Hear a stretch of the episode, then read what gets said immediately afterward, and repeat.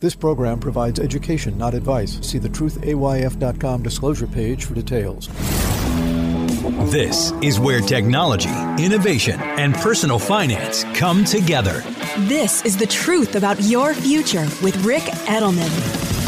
Brought to you by Global X ETFs, dedicated to providing investors with unexplored intelligent solutions, and by Invesco QQQ Anyone can become an agent of innovation with Invesco QQQ. Invesco Distributors, Inc. It's Wednesday, May 3rd. My social media community now has 100,000 followers. Thank you. Visit me on Facebook, YouTube, Twitter, and Instagram. I respond to a lot of those comments and questions. You'll find links to all of that in today's show notes. And I want to ask you a favor. Please spread the word. This podcast is already in the top 1.5% of all podcasts in America. There are more than 5 million. So I'm very excited at the success of this show. But if you want this show to persist, we need to build up the number of followers. Please share it with your friends and family and spread it out on social media. One big topic that I've been getting from my followers on social media is about cash lately. Tina is dead. Remember Tina? There is no alternative. Tina came about over the past several years. People were wondering how is it possible in the middle of the pandemic that the stock market is doing so well? The reason is because interest rates were so low. If you wanted to get a decent rate of return, you couldn't go into bonds because they were paying zero point nothing. You couldn't go to bank accounts. You couldn't go to money market funds. All of those were paying zero point nothing. So there was no alternative. Tina. People had to buy stocks because a lot of those stocks paid 3 4% dividends and the stocks were growing well. So I put money into an account, a treasury or a bank or a money market that's paying 0. Point nothing when you could put the money into the stock market and get a much better return. Well, Tina is now dead because today interest rates are so much higher. You can get 5% from a six month treasury. Ordinary money market funds are now paying 4%. And with the recent government shutdowns of Silvergate Bank, Signature Bank, and Silicon Valley Bank, people are worried about their bank accounts and they're therefore turning elsewhere to get better rates of return than those bank accounts were paying anyway. Hundreds of billions of dollars in just the past month have been withdrawn from U.S. banks. And there's a new player that has just come onto the scene. Apple. Apple has partnered with Goldman Sachs to offer a new savings account. It's paying 4.15%. Compare that to the average bank account that's paying 0.37. Everybody always wondered what would happen when the big tech companies, Amazon, Google, Microsoft, decided to get into the game. Well, guess what? Apple's in the game and they're taking it by storm. And then there's the entire money market fund industry. In just the past two months alone, investors have placed $500 billion into money market funds. I mean, why take the risk of the stock market when you can get 4% from a money market fund? But I want you to remember that money market funds are not risk free. And in fact, there's a new threat to them the federal debt ceiling. I want to ask you one and a half questions. The first question Will there be a federal shutdown this summer because of the federal debt ceiling? You've heard what's going on. Congress is recognizing that the federal government's ability to borrow money is reaching a ceiling imposed by federal law. And the Republicans are saying they don't want to raise the debt ceiling. The Democrats are saying you have to.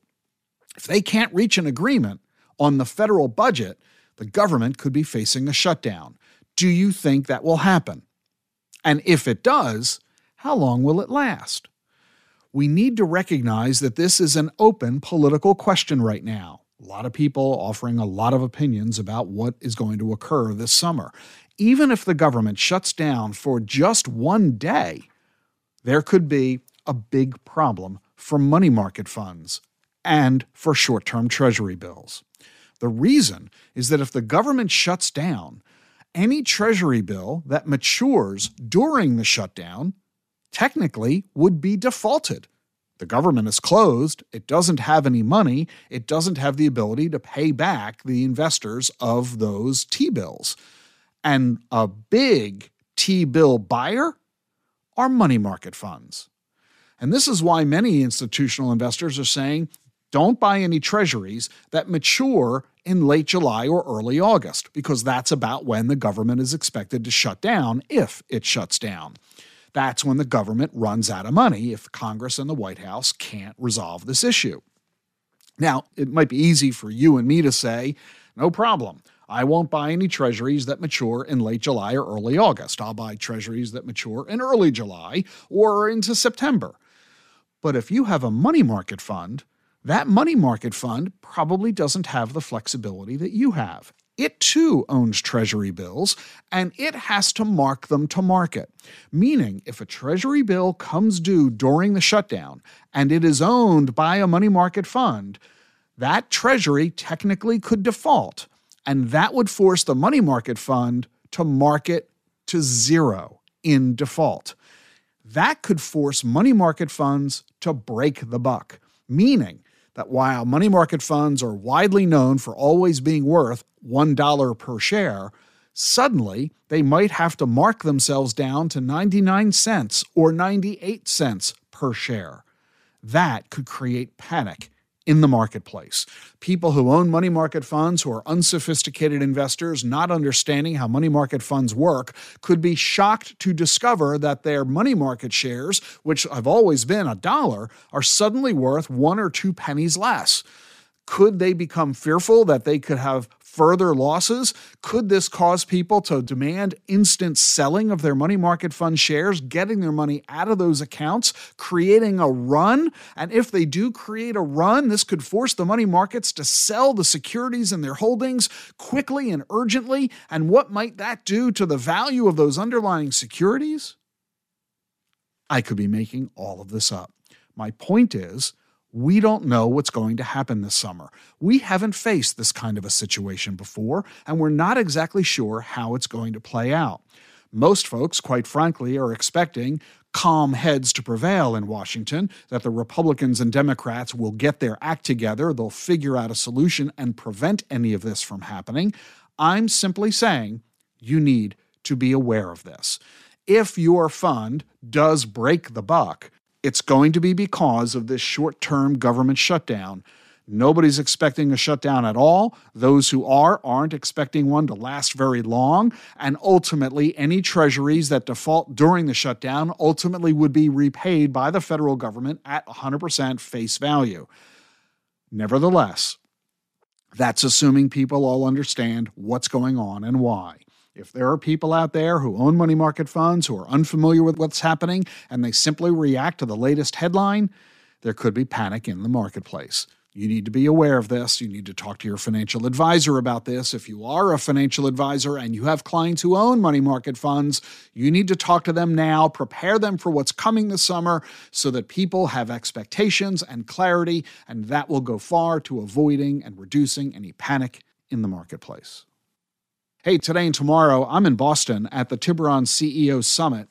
Investment management CEOs and other leading executives in the financial services field powwowing together. We do it every six months, a couple of hundred of us. And I'm really excited about being in Boston. I'll be here today and tomorrow. I'm really excited also about Friday's show. Cal Thomas will be joining me on the program. Cal is one of the longest running columnists in the country. I think he has the record for his syndicated column, and he's just written a new book, a retrospective on his 50 year career. Be sure to join me on Friday with my conversation with Cal Thomas. And I'll see you tomorrow. The Truth About Your Future is sponsored by Global X ETFs. Listeners of this program enjoy fresh perspectives on the financial topics that matter most, especially the rise of exponential technologies. And right now, there may be no faster moving tech story than the rise of artificial intelligence. But despite some exciting new developments, like the launch of ChatGPT, we are only beginning to scratch the surface of AI's potential. So, which companies will have staying power? As an investor, it's hard to know, which is why Global X ETFs specializes in thematic investing strategies that harness the potential of numerous companies involved in an emerging trend, all in a single trade. Explore our investment approach along with our latest research on the emergence of AI at globalxetfs.com/insights. Support for Ric Edelman's podcast comes from Invesco QQQ.